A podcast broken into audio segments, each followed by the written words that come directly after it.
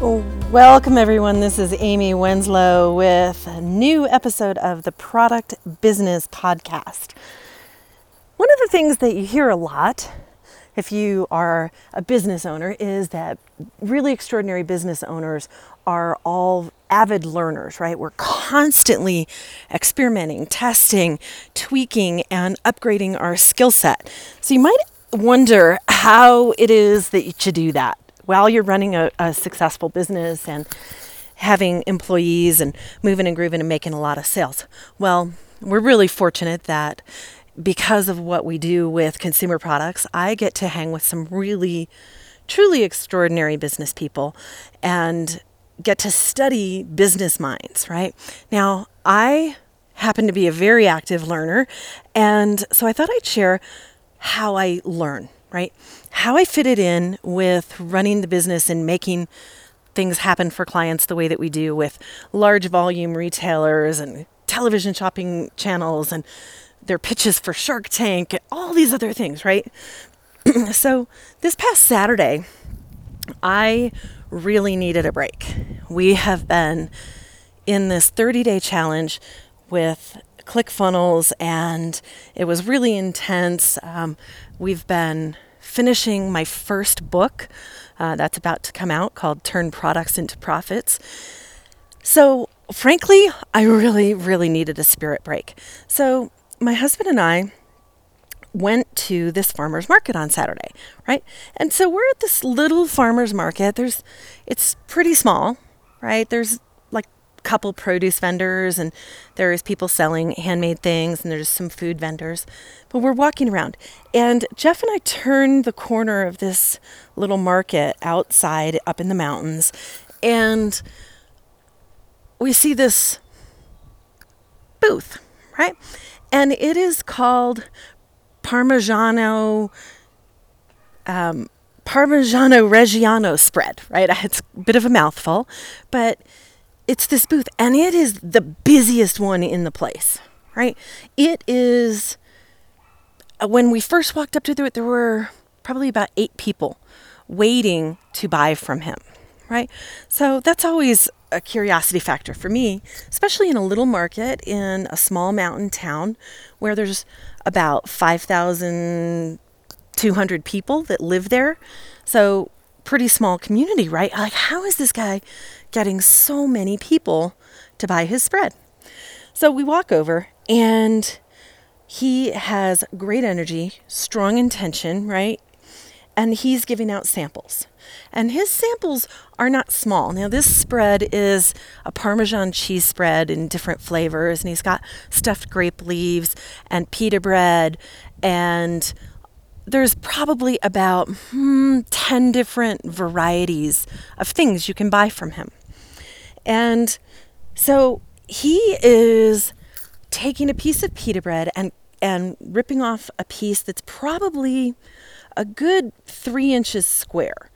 So definitely not a small sample, right? And he's loading it up with different spreads and he's handing it he's he's doing this before you even ask him for one he he'll ask you a question do you like tomato and then he just if you say yes, he's like dipping in, he's giving you the sample and he's he's like getting it into your hands and getting it into your mouth so you can experience how delicious it is. Now, so his samples were so big that literally I was sharing it with my husband every time the guy gave us a sample. We're sharing it, right? He was able to be in about four conversations at a time, right? And it was really good and he's quoting prices to people and he's saying you know it's seven dollars for one. Now these are not inexpensive right? Because it's seven dollars for eight ounces. They're made fresh daily. There's no gmo you know the package is reasonable. All of these things he's he's like got that lined up right? And then it's like three of them for twenty dollars. And then the pita bread is i think five dollars in addition. So as we were walking away, because we had just gotten there and we're checking out this market for the first time, we said, okay, you know, I was like, I liked his hustle.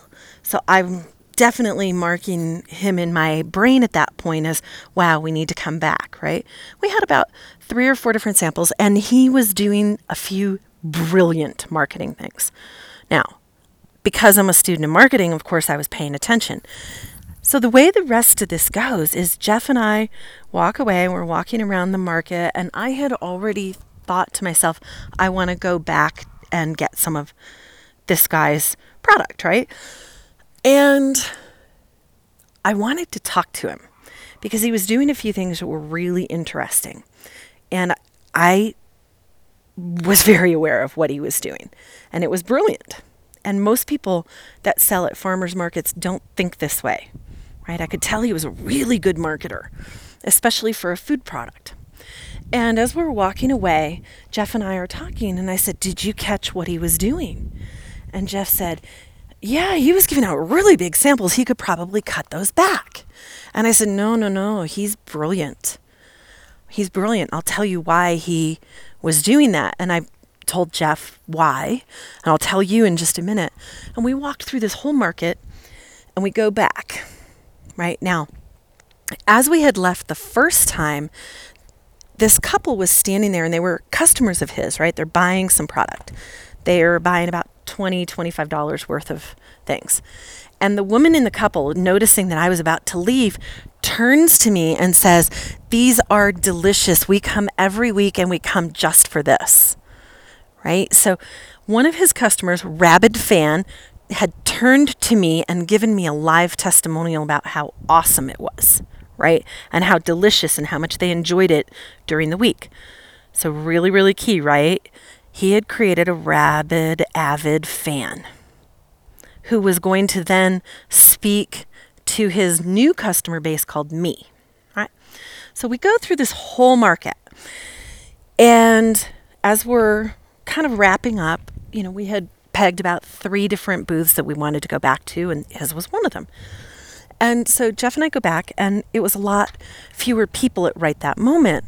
So we're talking to uh, Shami, who's the the gentleman in the booth, and I said, "You know, you're brilliant at marketing."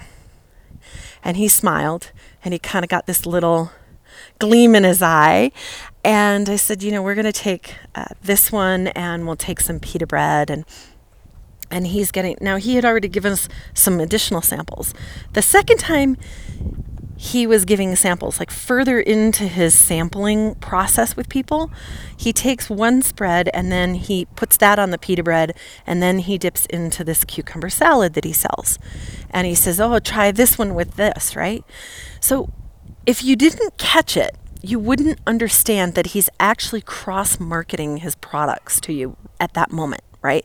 Oh, see how good my pita bread and this dip and my cucumber salad go together, right? So we were talking as we were buying things, and I said, You know, you're really brilliant at marketing. And he said, You know, thank you. And I said something like, What's your background? Right? We're making a little bit of conversation. And he said, Well, I come from Dubai, and my last job in Dubai was vice president of a bank, uh, bank branch, right?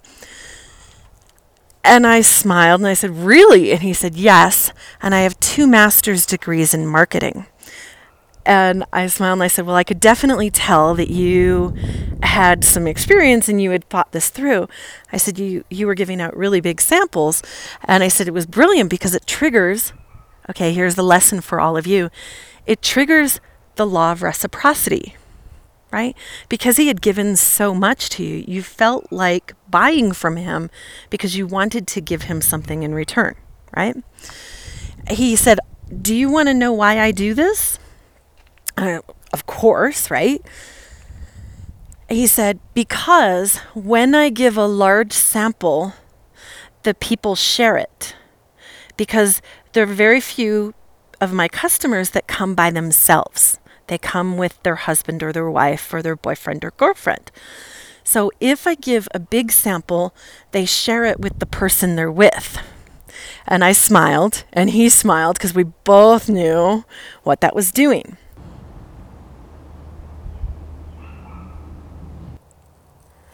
when I asked him why he was doing this, he said that he gave really large samples because people always came shopping in couples, right? So, for anybody who doesn't know the language in sales and just straight up business planning, you would call that a buying unit. One couple is a buying unit, right? So, Shamita said that people shop in couples. And if I give them a really big sample, they share it with the other person. And that makes total sense, right? Because it's a really big sample.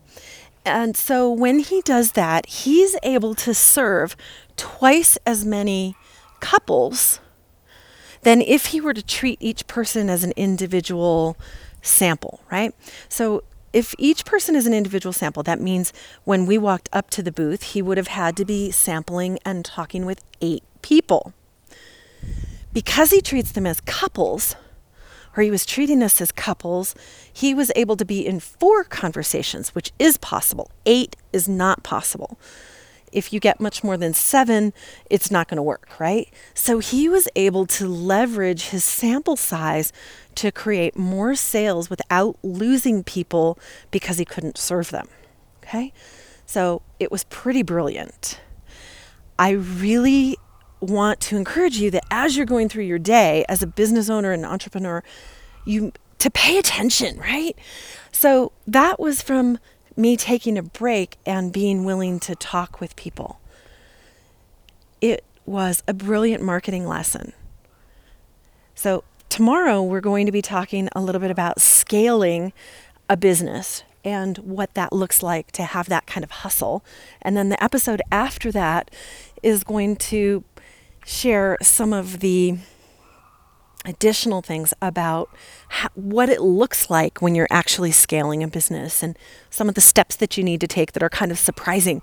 So please feel free join us for the live Q&A call-in show that we do on Mondays. You can find the link to that in the description of this podcast and we will talk to you on Monday and tune in tomorrow and, and, the next day for additional episodes. Feel free to binge listen to your heart's content with what we've already posted here. Bye for now.